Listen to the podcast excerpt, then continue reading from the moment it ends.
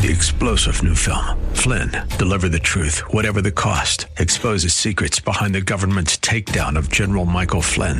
Flynn knew what the intel world had been up to. He ordered the first audit of the use of contractors. This set off alarm bells. He told the truth. He was the most dangerous person for Donald Trump to hire. They had to get rid of Flynn. Flynn, deliver the truth, whatever the cost. Available now. Watch it today. Go to salemnow.com. Salemnow.com. Welcome back to the Seth Leibsohn Show. I was thinking of something Natan Sharansky said recently. Quote, I want to emphasize I'm not speaking about dangers to democracy. I'm speaking about the danger to the freedom of people. After all, freedom begins inside you. If you are afraid to speak publicly about your views, you're not a free person. Close quote. I was thinking of that quote in a couple of contexts. First, foundationally, it's important we never forget something we easily err on here. Our founding was not at base concretizing or speaking to states' rights.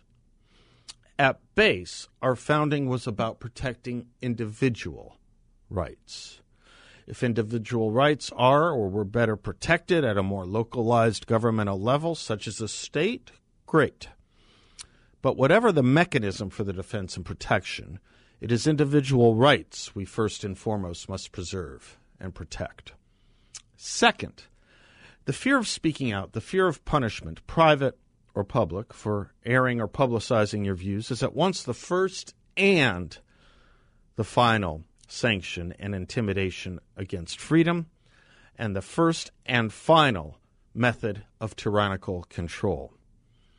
It can start subtly, which is why I say it's the first. But as it gains custom and countenance, as it becomes more and more the coin of the realm, as we come used to and inured to it, it is the final control valve, the final method for when controlling ideology becomes dominant and an entire stage of what is acceptable political discourse and what is not becomes the whole stage. The whole world sits upon it. It's not that the whole world is a stage, as Shakespeare said, it's that the whole stage is dominated and themed by one viewpoint or worldview.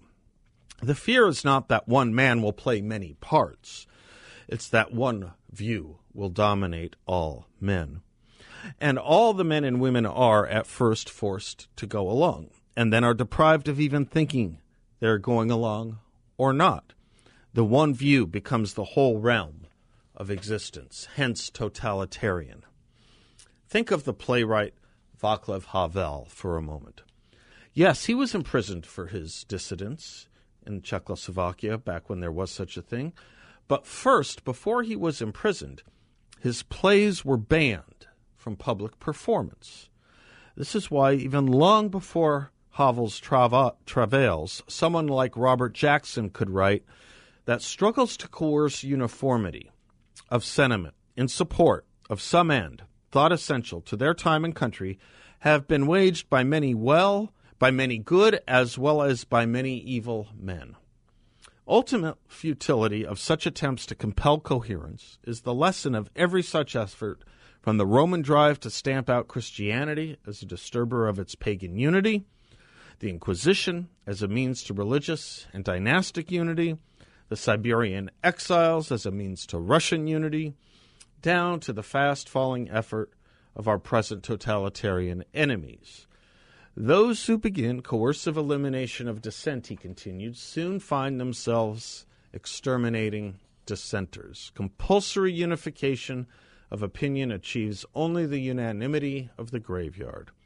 It seems trite, but necessary to say that the First Amendment to our Constitution was designed to avoid these ends by avoiding these beginnings. Close quote.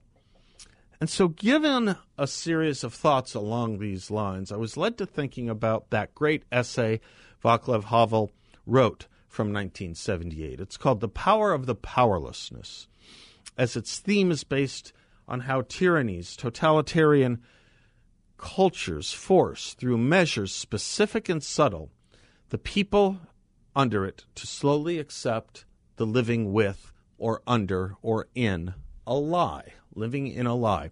We can think of any number of lies, lies we seem to be operating under right now, whether having to do with the exquisite rituals of empty exactitude with regard to the virus, or accepting what's happening at the border and the administration's defenses and parries about it, to issues of race, to issues of gender choice, to the very senescence of our president.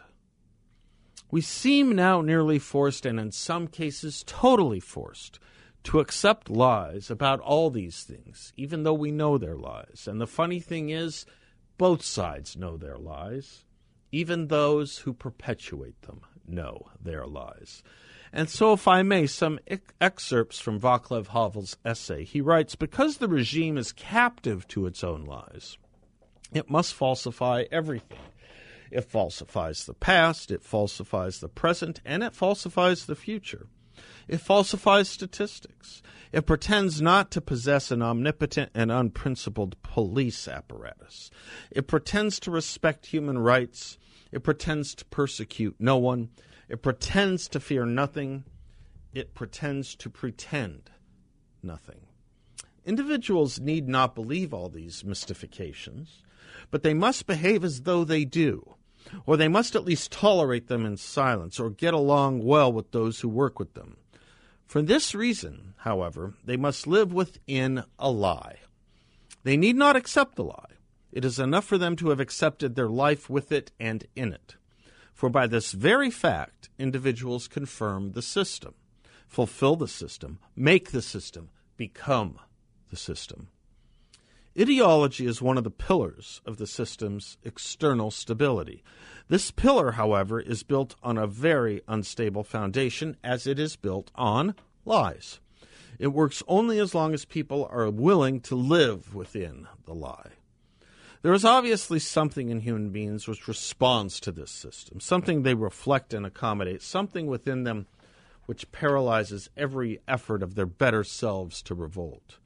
Human beings are compelled to live within a lie, but they can be compelled to do so only because they are, in fact, capable of living in a lie. Therefore, not only does the system alienate humanity, but at the same time, alienated humanity supports the system as its own involuntary master plan, as a degenerate image of its own degeneration, as a record of people's own failures as individuals. At the same time, each person is capable, to a greater or lesser extent, of coming to terms with living within the lie. Each person somehow succumbs to a profane trivialization of his inherent humanity and to utilitarianism. In everyone, there is some willingness to merge with the anonymous crowd and to flow comfortably along with it down the river of pseudo life. This is much more than a simple conflict between two identities, something far worse. It's a challenge to the very notion of identity itself. Take a manager of a fruit and vegetable shop who places in his window, among his onions and carrots, the slogan, Workers of the World Unite. Why does he do it? What is he trying to communicate to the world? Is he genuinely, genuinely enthusiastic about the idea of unity among workers of the world? Is his enthusiasm so great that he feels an irrepressible impulse to acquaint the public with these ideals? Has he really given more than a moment's thought to how such a unification might occur and what it would mean? I think it can safely be assumed that the overwhelming majority of such shopkeepers never think about the slogans they put in their windows, nor do they use them to express their real opinions. That poster was delivered to our greengrocer from the enterprise headquarters along with the onions and carrots. Think BLM. He put them all into the window simply because it has been done that way for years, because everyone does it, and because that is the way it has to be. If he were to refuse, there could be trouble, think BLM. He could be reproached for not having the proper decoration in his window. Someone might even accuse him of disloyalty, think BLM. He does it because these things must be done if one is to get along in life, think BLM. It is one of the thousands of details that guarantee him a relatively tranquil life in harmony with society, as they say. Obviously, the greengrocer is indifferent to the semantic content of slogan on exhibit. He does not put the slogan in his window from any personal desire to acquaint the public with the idea it expresses. This, of course, does not mean that his action has no motive or significance at all, or that the slogan communicates nothing to anyone. The slogan is really a sign, and as such, it contains a subliminal but very definite message. Verbally, it might be expressed this way I, the greengrocer, live here, and I know what I must do. I behave in the manner expected of me. I can be depended upon and beyond reproach. I am obedient, and therefore I have the right to be left in peace. Think BLM. This message, of course, has an addressee. It is directed above to the greengrocer's superior, and at the same time, it is a shield that protects the greengrocer from potential informers or violence. The slogan's real meaning, therefore, is rooted firmly in the greengrocer's existence. It reflects his most vital of interests.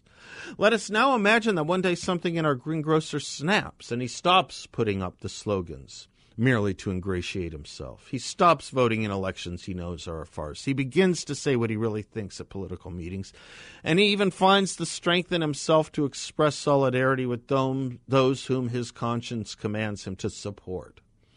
In this revolt, the greengrocer steps out of living within the lie. He rejects the ritual and breaks the rules of the game he discovers once more his suppressed identity and dignity. He gives his freedom a concrete significance. His revolt is an attempt to live within the truth.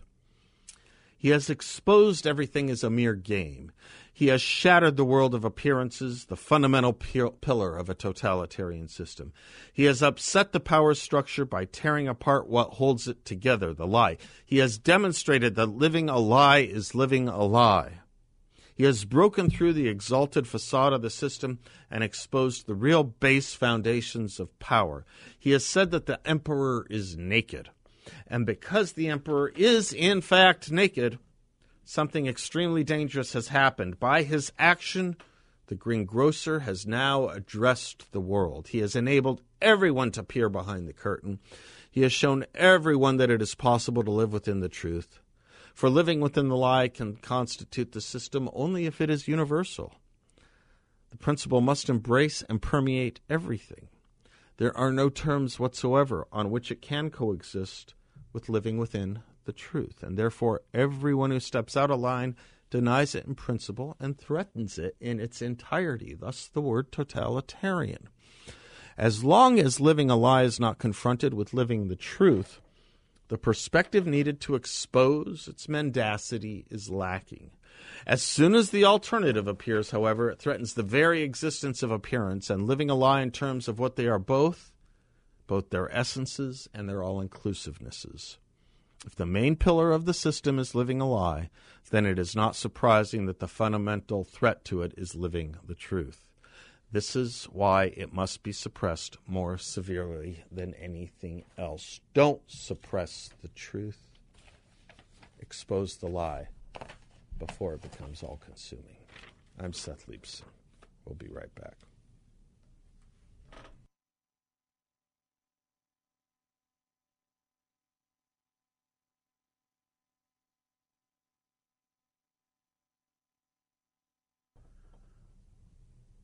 Welcome back to the Seth Leibsohn Show, 602 508 0960. I hope you had a, uh, a really good weekend. And um, I want to do a movie update with Bill, too. He's caught up on a couple classics that I think I've encouraged him to see, and we'll talk about that. This, um, pertinent to my um, monologue, this. Um, border situation, I thought would peter out a little bit because the media would give up and move on. But it seems that uh, a combination of Jen Psaki and Joe Biden have um, given the press something to sink their teeth in. And it's a bit about the crisis, but it's really about the banning of media from taking uh, pictures of or visiting uh, CBP uh, Customs and Border Protection facilities. And as uh, one journalist, John Moore, tweeted Friday, I have photographed CPB under Bush, Obama, and Trump, but now zero access is granted to the media. These long lens images are taken from the Mexican side. So the um, Democratic congressman who uh, is down in uh, southern Texas, Henry Cuellar, has been standing up to his own house, the Democratic Party here, and um, released a series of pictures today that um, he received from from someone who did get access covertly. Uh, either it was a CPB person working there or someone else. And uh, the pictures are not good. They are available uh, online. They were not released by the White House. Jen Psaki was asked why the White House would not be releasing pictures since officials have gone down there, and no doubt pictures were taken. And she dodged on that, saying, again, we will, um, we will uh, do everything we can to comply with transparency. Trans- the only thing transparent about the situation down at the border right now in this administration is um, that um, is that the migrants or the immigrants are in clear pens akin to cages. That is to say, um, you can see through them, uh, which is to say, instead of fencing, it's plastic or some kind of plastic. It's hard to say based on what I'm looking at here. Perhaps it's plexiglass. But as the Fox News story on it puts it, the migrants who are in clear pins akin to cages are seen sleeping on pads on the floor with aluminum blankets. In some instances, it appears that dozens are sharing individual pens. Most appear to be wearing masks. That's, of course, the important thing, right?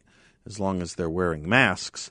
Um, uh, as the story goes on, amid a significant surge of migrants to the southern border, in President Biden's first two months, some in the media have complained about lack of access uh, to facilities like the one from where Henry Cuellar released p- photographs.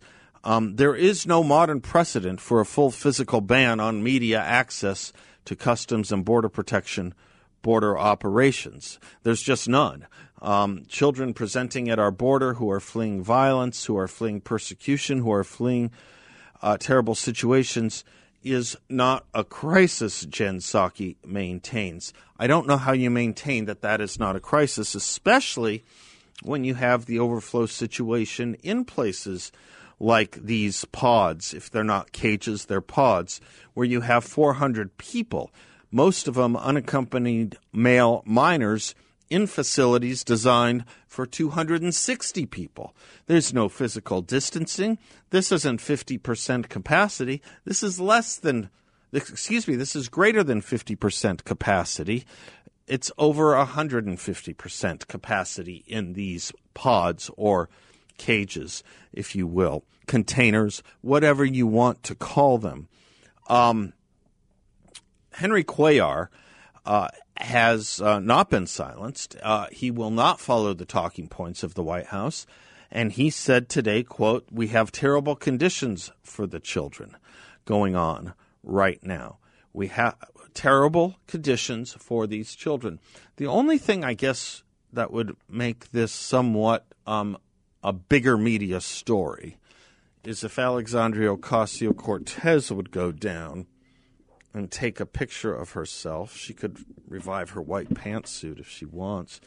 Um, trying to get a picture of these pods or cages. You'll recall that the picture she took crying when Donald Trump was president made it around the world in 80 seconds. Of course, it wasn't a picture of cages or anything like that, but an empty parking lot that uh, she didn't realize anyone had taken a picture of her taking a picture of herself crying. But right now, there's no excuse, and these aren't empty parking lots. These are empty promises from a White House that has created its own crisis.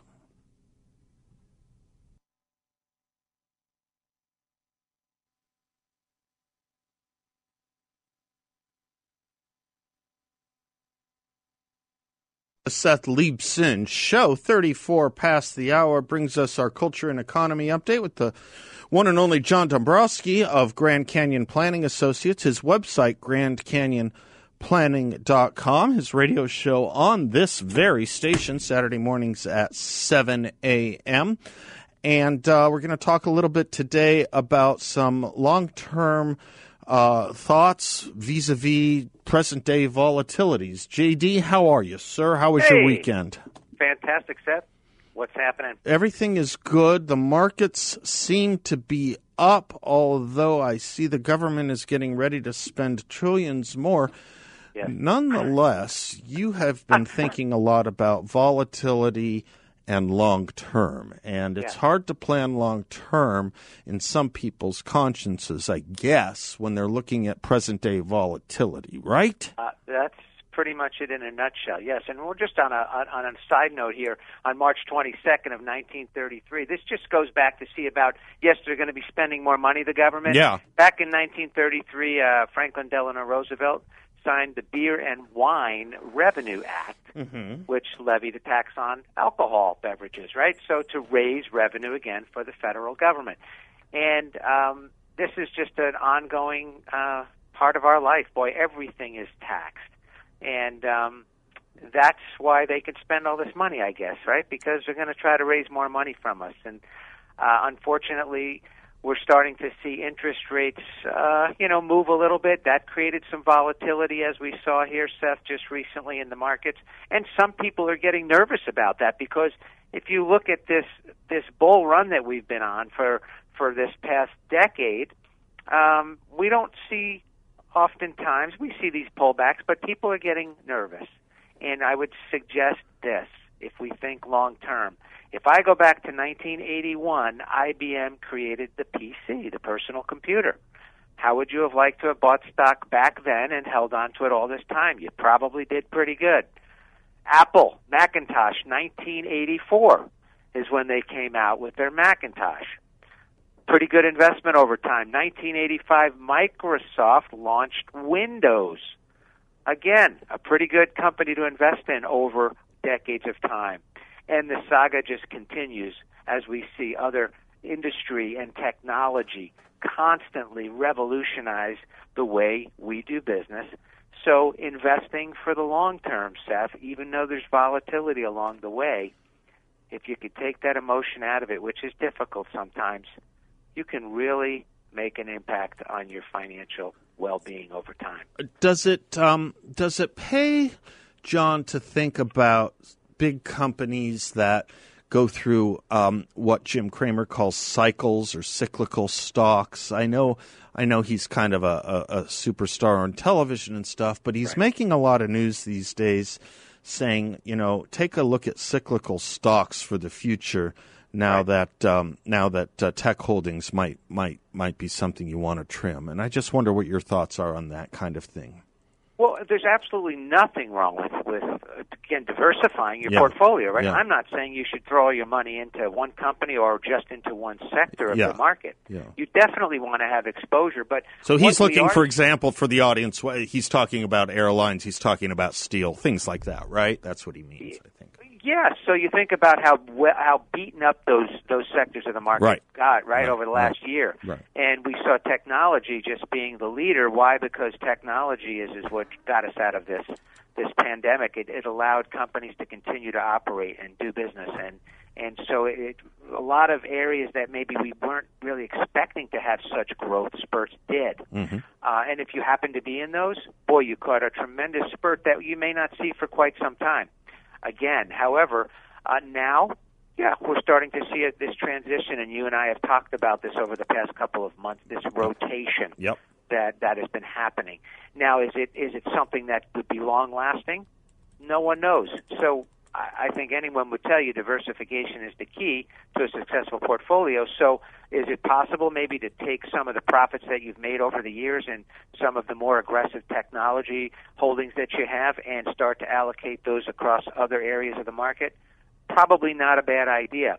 But again, understanding what your time horizon is and what you're really looking for out of your portfolio is going to drive those types of decisions, whether you need income now or you're looking for growth for decades ahead. Well done. Thank you, JD. You bet. Securities and Advisory Services offered through Client One Securities LLC, a member of FINRA and Investment Advisor, Grand Canyon Planning Associates LLC, and Client One Securities LLC are not affiliated. Check out our website, GrandCanyonPlanning.com. You can schedule an appointment right there on our website. And your radio show Saturdays here at 7. The word on wealth. Thank you, sir. Thank you, John. I'm Seth Leibsohn, 602 508 0960. Be right back.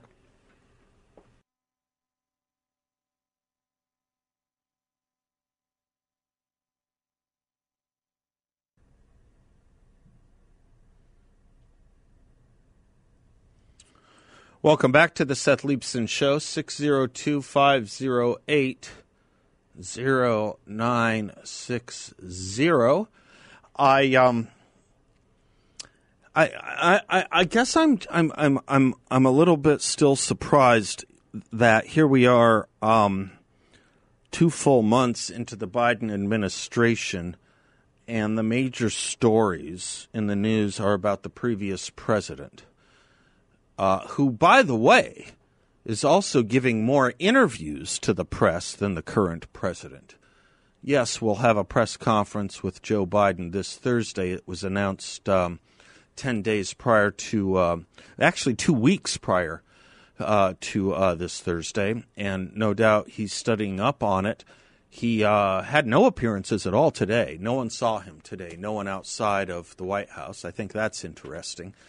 The um, the uh, relevancies and analogs to aged Soviet leaders is uh, top in my mind right now, especially when you think about what I said in my monologue about living a lie. Uh, we're living a lie that we have a commander in chief and president of the United States who's in command of things. So instead, what we do is we continue to talk about the previous president. For example, it's his fault for solidifying solidifying the border. It's his fault for solidifying the border that we now have people uncontrollably flooding into and across the border because President Biden reversed the previous president's solidification. Does that make sense to you? No, that would be called living a lie, as Václav Havel put it. And then, of course, this weird story that I gotta hand it to. Um, I gotta hand it to this lobby organization. Um, this lobby organization called Stop AAPI Hate. Um, it created itself last year and has made more news in the last week and a half or two about rising Asian hate crime statistics than any organization I've ever heard of that has only been a year old, the leadership of which people do not know very much, and methodologies methodologies used that no one in the press seems to be concerned about or questioning. For example, there is a story over at Cronkite News, um, that's the Arizona PBS press site, written by a uh, senior at ASU, one Samantha Molina, that starts this way, uh, published, uh, let's see, a day or two ago, two days ago. Phoenix, Dateline Phoenix. Atlanta police say it's too early to say whether Tuesday's shooting rampage, which left six women of Asian descent dead, was a hate crime. But there's no question that hate is on the rise for many Asian Americans who are frightened but not surprised by such attacks. Um, why do we know nothing of the two others that were killed, by the way, who weren't Asian? You think their families are happy about this situation because they weren't Asian? No.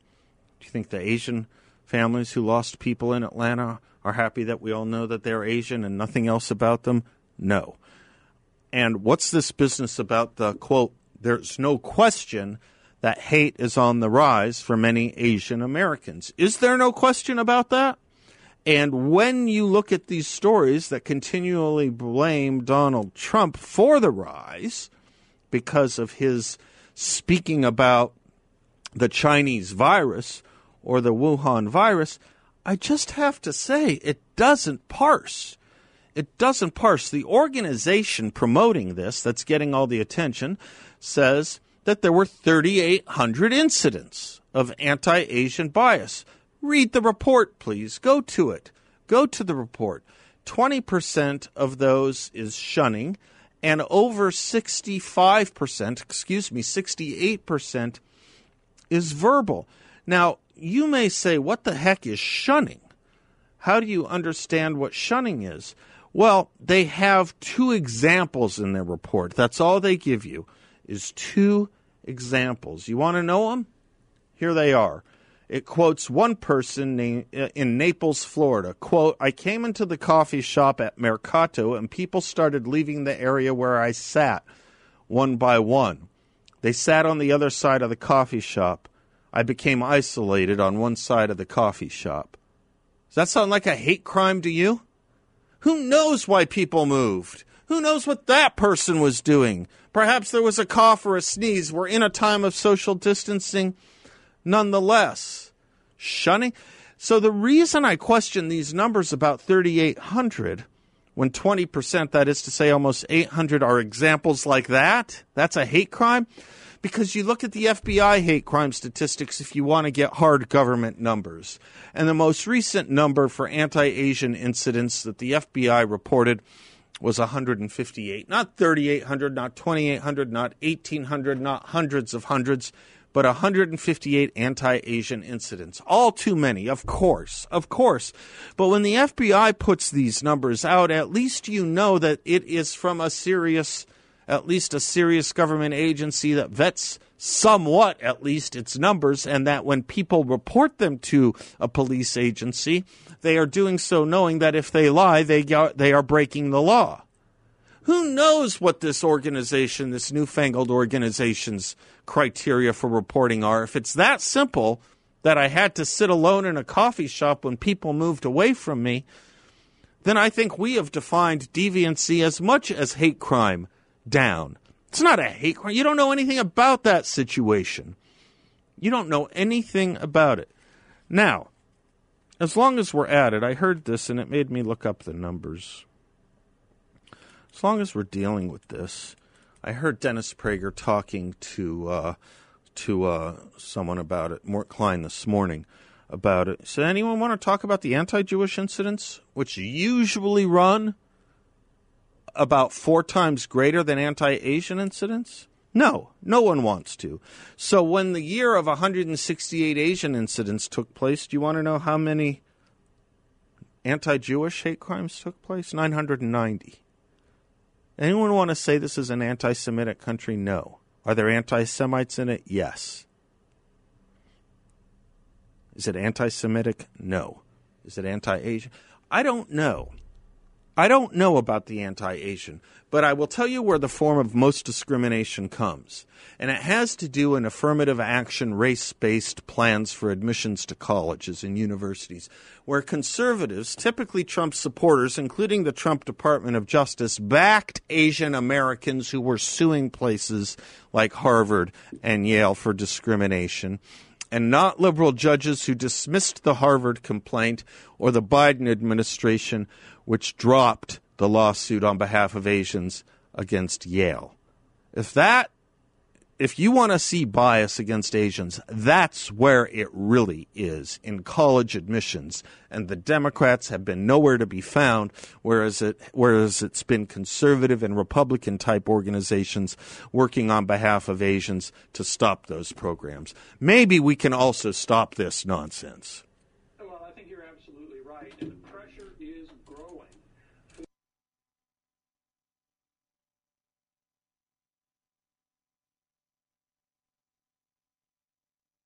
I'm contemplating this notion that by calling it the Chinese virus or the Wuhan virus, that we um, initiated a uh, outleash, an outbreak of anti-Asian violence in America. I'm just contemplating how that could have possibly worked. Um, did we want to say nothing of China? Can we say nothing of China?